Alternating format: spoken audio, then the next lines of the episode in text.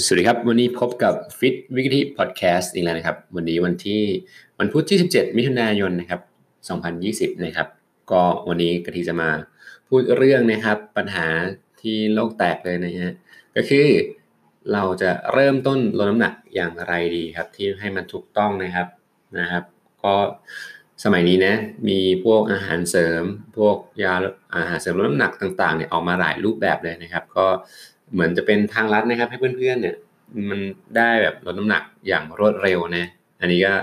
ที่เห็นมาตามใน Facebook ตามในแพลตฟอร์มต่างๆเนี่ยมีเยอะมากเลย แล้วคนก็นะครับ แบบซื้อเยอะมากเลยนะครับแต่ก็ต้องกลับมาดูก่อนว่าก่อนที่เราจะไปพึ่งอาหารเสริมพวกนั้นเนี่ยที่มันเป็นเหมือนทางลัดเนี่ยอาหารหลักจริง ๆ ที่เราทานเข้าไปเนี่ยนะครับ ที่จะเริ่มลดน้ำหนักเริ่มไดเอทเนี่ย เรากินอาหารที่ดีและมีคุณภาพดีพอหรือยังก่อนที่จะไปพึ่งอาหารเสริมนะครับ อ่าถ้าเกิดเราไปพึ่งอาหารเสริมก่อนเลยเนี่ย เรายังไม่ได้ปรับอาอาหารหลักของเราหรือว่าเป็นแกนเป็นเมนของเราเนี่ย หรือว่าไลฟ์สไตล์เนี่ยถ้าไปพึ่งอาหารเสริมอย่างเดียวเนี่ยมันลดได้ไหมถามว่าลดได้ แต่ว่ามันก็จะไม่ยั่งยืนแล้วก็พอเราไม่ได้กินอาหารเสริมตัวนั้นปุ๊บเราก็ต้องกลับมาโยโย่ใหม่แน่นอน ถ้าเกิดว่าเรายังคุมอาหารหลักของเราไม่ได้นะครับ ซึ่งวันนี้กะทิจะมาพูดถึงว่า เราควรจะจัดการยังไงครับ ให้อาหารหลักของเราเนี่ยกินแล้วมันสามารถลดฝุ่นได้ ลดไขมันได้นะครับ อ่าแล้วก็อีกอย่างหนึ่งสำหรับคนที่อยากลดน้ำหนักนะครับกะทิแนะนำว่าอย่าไปดูที่ตัวเลขนะนะถ้าเกิดเราไปดูที่ตัวเลขก็จะเกิดความเครียดถ้าเกิดว่ามันไม่ลงนะครับ ให้ดูที่น้ำหนักที่ลงเนี่ยให้เป็นคุณภาพมากกว่านะครับ ให้เป็นไขมันที่ต้องลงไปมากกว่ากล้ามเนื้อนะครับ บางคนโหดีใจมากเลย เดือนหนึ่งน้ำหนักลงไป 10 โลเลยนะครับ มีเหมือนกันนะ แต่ว่าไอ้ที่ลงไป 10 โลเนี่ยไขมันลงน้อยกว่า กล้ามเนื้อเยอะเลยนะครับ กล้ามเนื้อหายไปหมดเลย อันนี้ก็คือไม่ดีเหมือนกันนะครับ ก็คือถ้ากล้ามเนื้อหายเนี่ยระบบเผาผลาญเราหรือว่าเมตาบอลิซึมเราเนี่ยก็ตกด้วยเหมือนกันนะครับ เพราะว่ากล้ามเนื้อเนี่ยยิ่งมากเท่าไหร่ ก็จะยิ่งทำให้ระบบเผาผลาญเราเผาเยอะมากเท่านั้นนะครับ เหมือนกันนะครับอ่าก่อนที่เราจะเริ่มไปคุมอาหารเราอธิจะมาอธิบายสาเหตุหลัก ๆ ก่อนนะครับ ที่ทำให้เราน้ำหนักขึ้นนะครับ มีอยู่อย่างเดียวเลยไม่มีอะไรเยอะเลยนะครับ คือเรากินเกินมากกว่าที่เราใช้ไปนั่นเองนะครับเพื่อนๆนะ เนี่ยกินเกินน่ะแต่ว่ากินเกินเนี่ยสมมติไปเราไปกินบุฟเฟ่วันหนึ่งเนี่ยมันไม่ทำให้เราอ้วนนะพูดตรงๆนะแต่ว่ามันเกิดจากการเรากินเกินสะสมในทุกๆวัน ไม่ใช่ว่าเรากินบุฟเฟ่วันนี้ปุ๊บตื่นมาน้ำหนักขึ้น 5-6 โลนะครับไม่ใช่นะครับนะก็คือที่เราขึ้นมาถึงทุกวันเนี่ยเนี่ยที่มันเป็นปัญหาของเราทุกวันเนี่ยคือเรากินสะสมมานาน สะสมมาเรื่อยเหมือน เราฝากเงินในธนาคารเนี่ยเราฝากสะสมมาเรื่อยๆเนี่ยมันก็จะเยอะขึ้นใช่ไหมเหมือนกันนะครับ อันนี้มันเป็นรูปของไขมัน ซึ่งเราก็ไม่ต้องการนะครับ ที่จะฝากตรงนั้นออกไป เราต้องการกำจัดมันทิ้งเนาะส่วนปัญหาส่วนใหญ่เลยนะครับ คือมีไขมันเกินจากการกินเยอะเกินไปนะครับอพอพูดถึงเรารู้ถึงสาเหตุแล้วเนี่ย เราก็มาต้องมาแก้ที่ตรงจุดนะครับ ก่อนที่เราจะเริ่มออกกำลังกายหรือว่าอะไรเนี่ยให้เรามาดูการคุมอาหารก่อนนะครับ แนะนำเลยนะครับให้เรา ทานทำอาหารเนี่ยทานเองนะครับ ถ้าทำได้เนี่ยจะดีมากเลย เพราะว่าเรารู้ว่าเราใส่อะไรลงไปบ้างใช่ไหมนะครับ ถ้าเพื่อนๆออกไปกินข้างนอกเนี่ย จบเลย เราไม่รู้ว่าที่เขาเคลมว่าเขาใส่อะไรเงี้ยที่มันออร์แกนิกอะไรเงี้ยมันจริงไหมนะครับ จริงไหมนะไม่รู้เหมือนกันนะครับ แต่ว่าถ้ากินเองเนี่ยชัวร์สุดเลยนะครับอะแล้วมาดูว่าเราจะเริ่มยังไงกะทิให้ไอเดียง่าย ๆก่อนนะครับ ลดละเลิกนะครับ ให้เราค่อยๆ อย่าไปตัดเลยนะ ให้เราลดปริมาณอาหารลงก่อน มันเป็นโลจิกง่ายๆเลยถ้าเกิดคุณกินเยอะไปเนี่ยคุณก็ต้องลดลงมานะครับยังไม่ต้องดูคำนวณแคลอรี่อะไรให้มันวุ่นวายเลยซ้ำคือคุณลดปริมาณลงก่อนเนี่ยแค่ลดปริมาณเนี่ยแคลอรี่คุณที่รับเนี่ยอินเทคเนี่ยมันก็เข้าร่างกายมันก็น้อยตามใช่ไหมคิดภาพง่ายๆนะครับ ไม่ต้องไปคำนวณอะไรยุ่งยากเลยเอาแบบง่ายๆก่อนที่แบบสามารถทำได้เลยก่อนนะครับ จาก ข้าวนะครับ ง่ายๆเลยส่วนมากเขาจะลดข้าวกันใช่ไหมแต่อย่าให้งดนะบางคนไม่กินเลยไม่ดีนะครับข้าวเนี่ยจะเป็นพลังงานหลักของร่างกายเลยนะครับ ก็ให้เราลดข้าวลงก่อนนะอาจจะมื้อละสัก1ทัพพีนะครับ อาจจะลดเหลือ3ส่วน4ของทัพพีก่อนค่อยๆ ลดนะครับ อย่าไปหักดิบเลยนะครับ เดี๋ยวร่างกายจะนะระบบในร่างกายมันจะรวนเอานะฮะค่อยๆลดนะครับ ลดเสร็จปุ๊บลดข้าวลดปริมาณน้ำมันลง กินพวก อย่ากินพวกของผัดนะครับ กินพวกต้มตุ๋นนึ่งอะไรเงี้ยครับ เพื่ออะไรเพื่อที่จะลดปริมาณแคลอรี่จากไขมันนั่นเองนะครับ บางคนติดของมันของทอดเนี่ยเพื่อนๆรู้ไหมว่าน้ำมันพืชหนึ่งช้อนโต๊ะเนี่ยหรือน้ำมันมะกอกหนึ่งช้อนโต๊ะเนี่ยคือมันมีโมเลกุลเหมือนกันนะมันไม่ได้มีแคลอรี่น้อยไปกว่ากัน แต่ว่ามันมีประโยชน์พวกไขมันอิ่มตัวไม่อิ่มตัวเนี่ย มีประโยชน์ตรงนั้นมันต่างกันตรงนั้นเฉยๆแต่ว่าแคลอรี่เนี่ยมันเท่ากันเลย บางคนแบบ เฮ้ยน้ำมันมะกอกดีไว้กินเยอะๆเลย สุดท้ายอ้วนนะเพราะว่ามันมีแคลอรี่เหมือนกันเหมือนกับน้ำมันพืชทั่วไปเลย ซึ่งหนึ่งช้อนเนี่ยจะมีประมาณน้ำมัน 14 กรัมนะครับ ซึ่งตีออกมาเนี่ยก็คูณ 9 เลย 14คูณ9กะทิตีเป็นตัวเลขกลมๆเลยก็ประมาณ 140 นะครับอะหนึ่งช้อนโต๊ะเนี่ย140 แคลอรี่นะฮะถ้าเพื่อนๆไปกินอาหารตามสั่งข้างนอกเนี่ยเห็นไหมว่าเขาใส่เนี่ยเขาไม่ได้ตวงเลยซ้ำนะกะทิว่าผัดกะเพราจานหนึ่งเนี่ยไขมันมัน มากกว่า 3 ช้อนโต๊ะอีกใช่ไหมน้ำมันที่เขาใช้เนี่ย ซึ่ง 3 ช้อนโต๊ะเนี่ยน้ำมันที่เกินมาเนี่ยก็ 140 นะครับ ไปคูณ3นะก็จะเป็นเท่าไหร่อะอ่า400 ใช่ไหม420 แคลอรี่นะครับ อันนี้คือไขมันนะยังไม่นับรวมหมูที่เรากินไข่ดาวที่เรากินข้าวที่เรากินนะฮะเพื่อนๆเห็นไหมว่าเนี่ยแคลอรี่แฝงมันเยอะมากเลย มันก็จานหนึ่งเนี่ยผัดกะเพราจานหนึ่งเนี่ยห้าร้อยเนี่ยขั้นต่ำเลยแคลอรี่นะครับ เพื่อนๆกินวันหนึ่งอะ สองจานบ้างไม่รวมขนมสามจานบ้างอาหารจานด่วนใช่ไหมข้างนอกเนี่ยถ้าเกิดไม่ได้ทำกินเองเนี่ยเห็นไหมว่า ถ้าเกิดเราทำกินเองแล้วเราตัดแคลอรี่พวกน้ำมันไปได้เนี่ยแคลอรี่มันหายไปเกินครึ่งเลยนะนะครับ แล้วมันก็ทำให้เราเนี่ยน้ำหนักลงได้ดีมากเลยนะครับกะทิแนะนำให้ลูกค้าหลาย ๆ คนเนี่ยเหมือนไม่กินผัดกะเพราเนี่ยก็ทำให้ผัดน้ำผัดผักก็ผัดน้ำดู แล้วมันจะมีน้ำมันพวกพวกน้ำมันหอยเครื่องปรุงอะไรเงี้ยแล้วก็ไขมันจากสัตว์เนี่ยอยู่แล้วในจานนั้นเนี่ยเราไม่ต้องไปเพิ่มก็ได้นะครับ แต่ว่ารสชาติมันอาจจะไม่อร่อยเหมือนที่เราเคยกินมา แต่ก็ถ้าเกิดอยากลดน้ำหนักให้ได้ผลเนี่ยก็ต้องยอมแลกตรงนี้นะฮะเรากินเพื่ออยู่นะฮะไม่ได้อยู่เพื่อกินนะครับอ่าพูดถึงตรงนี้แล้วนะครับ ก็จะเห็นว่าการควบคุมอาหารเนี่ยแค่เราเริ่มควบคุมได้เนี่ย กะทิมองว่าสิ่งที่เราเพื่อนๆควบคุมได้เองเนี่ยควรจะควบคุมนะครับอย่าไปให้คนอื่นควบคุมเราเหมือนอาหารที่เรากินเข้าไปเนี่ยเราสามารถควบคุมได้ก็ควบคุม ถ้าเราเลือกได้นะนะครับ ก็ต้องควบคุมอาหารนะครับ แล้วก็พวกอีกอย่างหนึ่งที่กะทิ ไม่อยากให้ทานก็คือพวกน้ำตาลนะครับ ของมันเสร็จปุ๊บก็มาดูตรงน้ำตาล อันนี้ก็เหมือนกันอย่าไปตัดเลย เดี๋ยวเราจะโหยแล้วกลับมากินเยอะอีก อันนี้เป็นประสบการณ์ที่เคยเจอกับลูกลูกค้าหลาย ๆ ท่านนะฮะก็คือค่อยๆลดลงนะครับ จากกาแฟวันละ 2 แก้ว ให้ลดเหลือวันละแก้วอ่ากะทิจะไม่ให้ตัดเลยนะให้ลดลงก่อนนะครับ จากคันเค้กวันละชิ้นนะครับ ก็เหลือครึ่งชิ้น นะบวกกับการคุมอาหารของมันด้วยนะ ไม่ใช่แบบไปเอาตัดของหวานแต่ของมันกินเหมือนเดิมก็ไม่ใช่นะฮะก็ควบคุมกันนะครับ เหมือนกันลดลดค่อยๆ ลดนะครับ บางคนติดของหวานเข้าใจนะครับ ว่ามันลดยากมันเป็นสารเสพติดนะครับกะทิเคยอ่านงานวิจัยไอ้พวกของหวานเนี่ยคือมันเอาเขาเอาหนูนักวิทยาศาสตร์เอาหนูมาตัวหนึ่งนะครับ ให้กินน้ำตาลกับให้เสพติดเฮโรอีนผงขาวนี่แหละ แล้ววันหนึ่งมาทดสอบเลยเขาเอาผงวางไว้สองกองนะครับ แล้วปล่อยหนูเนี่ยดูซิว่าหนูมันจะวิ่งไปกองไหนเฮโรอีนหรือว่าน้ำตาลนะครับ เชื่อไหมครับ เพื่อนๆหนูวิ่งไปที่น้ำตาลนะครับ ซึ่งมันทำให้เป็นสารเสพติดนะฮะหนูมันติดน้ำตาลมากกว่าเฮโรอีนเพื่อนๆคิดดูดิอ่ากะทิก็เข้าใจว่าเออทำไมคนเราถึงติดของหวานกินแล้วมันสดชื่นนั่นเองนะครับแต่ว่าผลเสียก็คือเมื่อเพื่อนๆกินของหวานเข้าไปเนี่ยมันเป็นน้ำตาลเชิงเดี่ยวใช่ไหมครับน้ำตาลทั้งในโลกจะมี 2 อย่างก็คือเป็น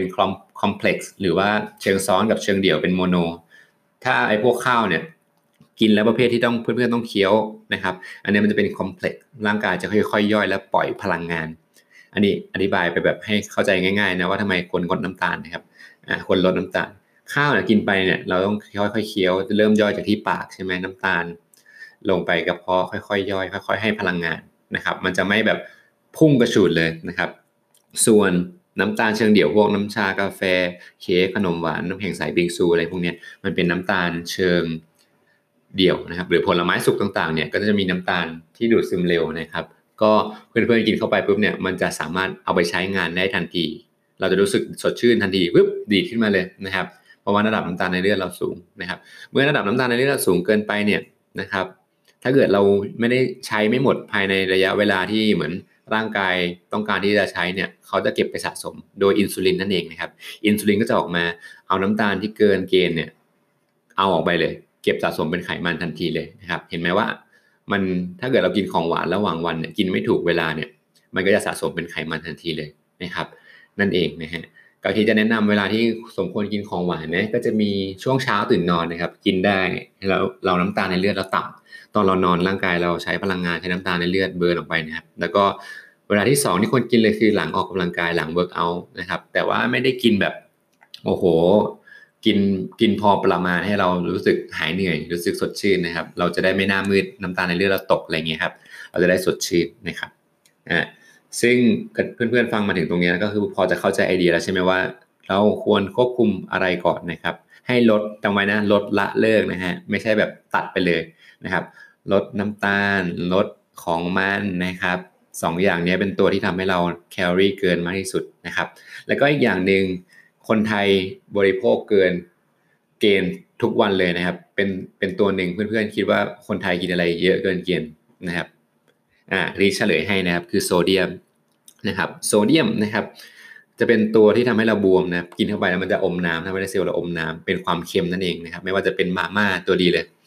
ยำต่างๆ ส้มตำอะไรต่างๆ พวกของเค็มๆนะฮะ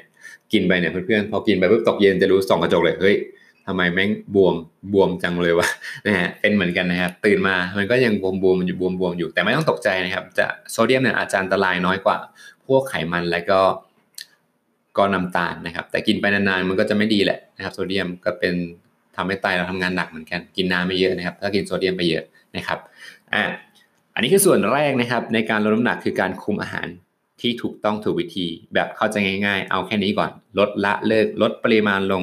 พอเราลดลงปริมาณลงเนี่ยเราก็จะรับแคลอรี่น้อยลงนั่นเองนะครับ พอรับแคลอรี่น้อยลงร่างกายจะเกิดนะครับ ไม่รู้แหละ ถ้าเกิดกินน้อยลงเนี่ย มันก็ต้องน้ำหนักก็ต้องลดลงนะครับนะเป็นเป็นการเข้าใจง่ายๆนะฮะถ้าเกิดยังน้ำหนักยังไม่ลดลง เราค่อยๆลดลงอีกแค่นั้นไม่มีอะไรมากนะครับ อันนี้คือหนึ่งเลยเราสามารถควบคุมการกินได้ตัวเองนะครับ ส่วนอันที่สองพูดถึงสำหรับคนที่มีชีวิตที่เร่งรีบนะครับแล้วไม่สามารถไปควบคุมตรงการทานอาหารได้นะครับ ก็ต้องควบคุมอย่างอื่นแทนก็คือการใช้พลังงานออกไปหรือว่าเอาพุทออกไป เมื่อคุณคุมตัวอินเทคไม่ได้เนี่ยควบคุมยากเนี่ยเราไม่ได้คำนวณไม่ได้อะไรเนี่ย คุณก็ต้องทำเอาพุทออกไปให้ได้เยอะที่สุดเอาพุทคืออะไรนะครับเอาพุทคือกิจกรรมที่เราทำระหว่างวัน ไม่ว่าจะเป็นการเดินการออกกำลังกาย การทำกิจกรรมต่างๆนะครับ ให้มัน เกิดเอาพุทหรือว่าการเบิร์นแคลอรี่ออกไปให้ได้มากที่สุดกะทิก็จะแนะนำนะครับ ให้เอาพุทก็คือให้เริ่มการคาร์ดิโอนะครับนะทำไมต้องการทำคาร์ดิโอคาร์ดิโอคือกะทิเคยอธิบายไปแล้วในเพจ Fit with กะทิใน Facebook นะครับว่าการคาร์ดิโอเนี่ยให้เราคาร์ดิโออยู่ที่โซน 2 นะครับ แต่ว่าเพื่อนๆอาจจะคาร์ดิโอได้หลายโซนนะมันก็ดึงไขมันไปใช้เหมือนกันนะครับ แต่ว่าเขาวิจัยออกมาแล้วว่านะครับการคาร์ดิโอโซน2เนี่ยจะดึงไขมันออกมาใช้เยอะที่สุด ย้ำนะว่าดึงไขมันออกมาใช้เยอะที่สุด ไม่ใช่ว่าคาร์ดิโอโซนอื่นจะไม่ burn ไขมันนะแต่โซน2เนี่ยดึงเยอะที่สุดครับ ก็ให้เพื่อนๆเริ่ม ถ้าคุณคุมอาหารไม่ได้เนี่ย ถ้าแล้วคุณคุมการออกกำลังกายไม่ได้เนี่ย คุณก็ไม่ต้องไปลดมันแล้วน้ำหนักนะฮะปล่อยปล่อยมันไปนะฮะแต่ว่าคุณต้องควบคุมให้ได้นะ คุณต้องสู้นะเพื่อนๆต้อง ถ้าคุมอาหารไม่ได้เนี่ยเพื่อนๆต้องมาทำ output นะครับให้เยอะที่สุด แนะนำ150 นาทีต่อสัปดาห์คือการคาร์ดิโอโซน2นะครับโซน2เลยคือ ไม่ว่าคุณจะคาร์ดิโอเนี่ยคือกิจกรรมที่ทำต่อเนื่องนะครับมากกว่า 120 วินาทีขึ้นไป ก็คือพูดง่ายๆคือการแอโรบิกนั่นเองนะครับให้เพื่อนไปทำอะไรก็ได้ที่ต่อเนื่องจะไปเต้นแอโรบิกก็ได้เข้าคลาสที่ทำต่อเนื่อง class step class อะไรเงี้ยให้มันมี movement อยู่ตลอดเวลานะครับการว่ายน้ำนะครับ การปั่นจักรยานกระโดดเชือกนะครับ ไม่ว่าจะเป็นการวิ่งอะไรเงี้ยได้หมดบนลู่ก็ได้ outdoor ก็ได้นะครับตรงนี้แหละครับ ให้ทำนั้น150นาทีต่อสัปดาห์นะครับ เราไม่ต้องไปพึ่งอุปกรณ์ในยงในยิมก่อนเอาสำหรับผู้เริ่มต้นก่อนที่ไม่รู้จะทํำยังไงนะครับใส่รองเท้าเดินออกไปหน้าบ้านนะครับการคาร์ดิโอโซนสองเนี่ยเพื่อนๆไป search ได้เลยนะว่า heart rate ของเราอยู่ที่ประมาณเท่าไหร่นะครับเราแต่ละคนจะไม่เหมือนกันนะนะครับแต่ให้ดีให้ไอเดียง่ายๆเลยให้เลี้ยง heart rate หมายความว่าเลี้ยง heart rate เนี่ยให้ดู heart rate ของเราเนี่ยให้อยู่ที่ประมาณ 120 และไม่เกิน 135นะครับ ครั้งต่อนาทีนะครับ ให้ดูเลยคร่าวๆประมาณนี้แหละนะครับ เหมือนง่ายๆ ถ้าเกิดเพื่อนๆไม่มีนาฬิกาที่จับการเต้นหัวใจนะครับ ก็เอามือจับที่ชีพจรนะครับ จับไว้เส้นชีพจรที่ข้อมือเนี่ยสิบวินับเลยนะครับ แล้วก็คูณ 6 ได้กี่ครั้งคูณ 6 ไปก็จะเป็น 1 เป็นการเต้นของหัวใจเท่านั้นกี่ครั้งต่อนาทีนะครับ ก็ต้องคูณ 6เพราะ 60 วินาทีเนาะจะเป็น 1 นาทีนะครับ และอันที่ 2 เลยถ้าเกิดไม่ไม่สะดวกจับมันก็ดูการหายใจของเราว่า เรายังสามารถฮัมเพลงได้อยู่ไหมหายใจยังไม่ค่อยติดขัดยังไม่หอบเนี่ยก็ถือว่าโอเคแล้วก็ถือว่าเป็นการคาร์ดิโอโซนสองนะครับอันนี้จะแม่นสุดนะครับนะครับพูดมาถึงตรงนี้แล้วนะครับก็ร้อยห้าสิบนาทีต่อสัปดาห์เราไม่ต้องทำวันเดียวหมดเลยนะกะทิแนะนำให้ทำถี่ๆนะครับ ให้ทำถี่ๆเราจะได้ปรับพฤติกรรมเราด้วยให้มาออกกำลังกายบ่อยๆมากขึ้นนะครับ บางคนไปทำสองวันครบร้อยห้าสิบนาทีแล้ว ที่เหลือมันก็อีกห้าวันมันก็แบบเอ้ย ขี้เกียจอะมันก็ไม่ได้ออกนะกะทิแนะนำให้เราทำวันละครึ่งชั่วโมง มันจะได้ห้าวันต่อสัปดาห์พอดีนะครับ เราก็เหมือนแบบทำปรับพฤติกรรมให้เราเอ้ยมาออกกำลังกายให้เยอะขึ้นนะครับ ถ้าเกิดเราทำต่อเนื่องเนี่ยซอยถี่มาเรื่อยเนี่ยมันจะดูน้อย ถ้าเกิดไปทำสองวันร้อยห้าสิบนาทีมันจะดูเยอะเกินไปนะครับเป็นจิตวิทยาเหมือนกันนะครับทำให้เราสามารถทำมาละน้อย แต่ทำได้ต่อเนื่องแล้วเห็นผลนะครับตรงนี้อันนี้เป็นเริ่มต้นนะครับ เพื่อนๆสามารถเพิ่มได้บางคนทำแล้วสนุกด้วยซ้ำ บางคนอาจจะยังไม่ได้เคยทำอยากให้ลองทำดู ถ้าทำแล้วไม่ชอบไม่เป็นไร แต่อยากให้ลองก่อนนะครับอะทำดูวันละ 30 นาทีง่าย ๆนะครับ ฟังเพลง 6 เพลงจบแล้วนะครับ ฟังเพลงไปหรือว่าฟังพอดแคสต์ฟิตวิกทีไปนะครับ ก็ง่ายๆเพลินๆฟังเพลินๆไปนะครับร้อยห้าสิบนาทีต่อสัปดาห์นะครับ ไม่ใช่ว่าคนที่ต้องเริ่มน้ำหนักแล้วต้องทำนะ อันนี้คือ เขาให้ทำทุกคนทุกช่วงอายุทุกช่วงวัยนะครับ เพื่ออะไรเพื่อลดอากาศลดโอกาสการเป็นโรคระบบหลอดเลือดและหัวใจนะครับ ซึ่งกะทิเคยแชร์ไปในเพจอีกแล้วเหมือนกันนะครับ ว่าสาเหตุที่ทำให้คนเราเสียชีวิตมากที่สุดในโลกเนี่ยไม่ใช่มะเร็งนะบางกะทิยังคิดว่าเป็นมะเร็งเลยพอไปดู research ล่าสุดนะครับ ก็คือเป็นโรคหลอดเลือดและหัวใจเนี่ยก็คือคนเป็นโรคหลอดเลือดและหัวใจเนี่ยตายเยอะมากที่สุดในโลกเลยนะครับ จากสาเหตุทั้งหมดทั้งมวลนี้นะครับ เนี่ยก็อยากให้เพื่อนๆเน้นการคาร์ดิโอก่อนนะครับ เมื่อหัวใจเพื่อนๆเนี่ยการคาร์ดิโอเนี่ยเขาบอกแล้วว่าเป็นระบบหลอดเลือดและหัวใจเนี่ยเมื่อเพื่อนๆคาร์ดิโอมากขึ้นเนี่ยก็เหมือนให้หัวใจเรายก weight โดยการคาร์ดิโอเนี่ยกล้ามเนื้อของคนเราเนี่ยจะมีกล้ามเนื้อเรียบกล้ามเนื้อลายกล้ามเนื้อหัวใจใช่ไหมครับกล้ามเนื้อเรียบกล้ามเนื้อลายเนี่ยก็คือเราไปยก weight ในยิมเนี่ยคือกล้ามเนื้อลายเราสามารถ control ได้ให้มันยืดหดได้เนี่ยแต่กล้ามเนื้อหัวใจเนี่ยเราไม่สามารถ control ให้มัน ทำงานตามที่ใจเรานึกได้เนี่ยมันนอกเหนืออำนาจการควบคุมของจิตใจนะครับ ซึ่งเราจะสามารถทำให้หัวใจเราแข็งแรงขึ้นโดยการคาร์ดิโอนี่แหละ เมื่อคิดง่ายๆนะครับ หัวใจเหมือนเครื่องปั๊มน้ำนะครับ เมื่อบ้านเราใหญ่ขึ้น พูดถึงน้ำหนักตัวเราเยอะขึ้น ปั๊มน้ำตัวเท่าเดิมเนี่ยมันสามารถปั๊มได้ไปถึงชั้น 2 ชั้น 3 ชั้น4ไหมก็ไม่ถึงนะครับ มันเลยเป็นสาเหตุที่ทำให้เราขึ้นบันไดไปแล้วเราเหนื่อย ก็คือหัวใจเราปั๊มเลือดเรากลับไปเลี้ยง แล้วก็ส่งออกซิเจนเนี่ยไม่ทันนั่นเองนะครับ ทำให้เราเกิดอาการล้าของเซลล์การเหนื่อยต่างๆนะครับการ recovery ที่ช้าลงเมื่อเลือดไปเลี้ยงแบบไม่ทันไปกลับไม่ทันนะครับ กลับมาถึงส่วนกลางไม่ทันนั่นเองนะครับ ซึ่งการคาร์ดิโอเนี่ยร้อยห้าสิบนาทีต่อสัปดาห์เนี่ยมันทำให้เหมือนทำให้แรงของปั๊มน้ำของหรือว่าหัวใจเนี่ยมีแรงปั๊มเลือดที่เยอะขึ้นนะครับ เมื่อ volume ในการปั๊มบีบตัวหนึ่งทีที่เยอะขึ้นเนี่ยมันก็จะส่งเลือดไปเลี้ยงอวัยวะต่างๆ ได้ไกลขึ้น และกลับมาถึงส่วนกลาง ได้เร็วขึ้น เอาปั๊มปั๊มออกซิเจนออกไปเลี้ยงได้เร็วขึ้น ดึงคาร์บอนไดออกไซด์กลับมาฟอกที่ปอดได้เร็วขึ้นนั่นเองนะครับทำให้เราฟิตขึ้นนั่นเอง เมื่อเพื่อนคาร์ดิโอเนี่ยเพื่อนๆจะรู้สึกเลยว่าเฮ้ยเราฟิตขึ้น เรามีการหายใจที่ดีขึ้นนะครับ เหนื่อยน้อยลงนั่นเองนะครับ เมื่อเพื่อนๆอย่างเงี้ยแล้วเนี่ยเพื่อนๆจะสามารถไปต่อยอดได้จะไปทำกิจกรรมที่หนักขึ้นได้ ไปวิ่ง 5 โล 10 โลก็ได้นะครับ ไปเล่นweight training นะครับ ที่มีความเข้มข้นสูงอย่างเช่นพวกทำ circuit ทำ functional training ทำ HIIT นะครับเนี่ยเพื่อนๆก็จะเล่นได้สนุกสนานมากขึ้นแบบเอ้ยเราฟิตเว้ยเพราะว่าเราเอ้ไปซ้อมคาร์ดิโอมาต่อสัปดาห์ 150 นาทีนะครับแนะนำนะครับอย่าขาดการคาร์ดิโอนะครับทำให้ครบนะครับสัปดาห์ละ 150 นาทีอะพูดมาถึงตรงนี้แล้วมี 2 ส่วนที่เราสามารถควบคุมได้นะครับ คนที่สามารถควบคุมส่วนแรกได้คือควบคุมอาหาร ก็จะดีมากเลยอันนี้คือแนะนำอย่างแรกเลยก่อนที่คุณจะออกกำลังกาย คุมคุมอาหารได้โอเคนะครับส่วนคนที่คุมอาหารไม่ได้ก็ต้องมาคุมการออกกำลังกาย ให้ output ทำแคลอรี่ให้ติดลบนะครับ ในทุกๆวันเนี่ยไขมันเราก็จะค่อยๆลงเองนะครับน้ำหนักเราก็จะลงเองนะครับลงแบบคุณภาพด้วยนะฮะแต่ถ้าเกิดว่าใครสามารถทำได้ 2 ส่วนเลยเนี่ยกะทิปบมือให้เลยนะฮะคุณสุดยอดมากทำได้ 2 ส่วนเมื่อไหร่ปุ๊บเนี่ยทำทั้งร้อยเปอร์เซ็นทั้งฝั่ง part ของ food control และก็output นะครับ เป็น calorie deficit เนี่ยสามารถทำสองส่วนได้ครบถ้วนเนี่ยก็จะ perfect เลยนะครับ น้ำหนักหุ่นดี confirm กระชับแน่นอนนะครับเนี่ยกะทิเชื่อว่าเนี่ยกะทิเมื่อเพื่อนๆฟังกะทิพูดเสร็จแล้วเนี่ยก็จะเกิดไอเดียนะครับไม่มากก็น้อยนะให้ไอเดียไปมี 2 ส่วนนะครับที่เราสามารถควบคุมได้ ถ้าเกิดยังไม่ชัวร์มาเปิดพอดแคสต์ Fit with กะทิซ้ำๆฟังได้ว่าตรงไหนที่เรายังไม่ได้ทำหรือว่าทำแล้วแล้วมันไม่ถูกต้องนะครับนะก็ วันนี้นะฮะยี่สิบนาทีแล้วนะฮะพูดแป๊บเดียวเพลินมากเลยนะครับ ก็อยากให้เพื่อนๆนะครับมีไอเดียในการออกกำลังกายการลดน้ำหนักที่ถูกต้องและแบบยั่งยืนนะครับ ก็ทำไอ้ตรงนี้ให้เราเชื่อที่เชื่อว่าถ้าเกิดทำเต็มที่ทั้ง part food control ทั้งการออกกำลังกายให้ครบร้อยเปอร์เซ็นต์ทั้งสอง part เนี่ยคุณไม่ต้องไปพึ่งอาหารเสริมเลยนะนะครับ ไม่ต้องไปพึ่งอาหารเสริมเลยพูดจริง ๆ เลยนะครับ จากกะทิที่ไม่เคยใช้อาหารเสริมลดน้ำหนักเลยนะครับ มันเห็นผลจริง ๆ นะครับ ขอแค่มีความรู้ ความเข้าใจที่ถูกต้องเกี่ยวกับอะไรที่เราลงมือทำไปอยู่นะครับ ว่าทำแล้วเราต้องมีโก เหมือน EP แรกที่กะทิพูดไปต้องตั้งโกก่อน และไอเนี่ยครับที่กะทิพูดใน EP เนี่ยเป็นการแพลนที่จะทำให้ไปถึงเป้าหมายตรงนั้น มีคุมอาหารกับการออกกำลังกายที่ต้องควบคู่กันนั่นเองนะครับเพื่อนๆ สวัสดีครับ วันนี้พอดแคสต์ฟิตวิกะทิ EP 2นะครับวันที่พุธที่ 17 นะครับมิถุนาขอตัวลาไปก่อนเป็นเพียงเท่านี้นะครับ เดี๋ยวมาพบกับ EP หน้านะครับ จะมาพูดถึงเรื่องทานน้ำอย่างไรให้ถูกวิธีและพุงยุบนะครับอันนี้ง่ายๆเหมือนกันเรื่องใกล้ตัวเหมือนกันนะครับ วันนี้กะทิก็ขอลาไปก่อนนะครับ สวัสดีครับ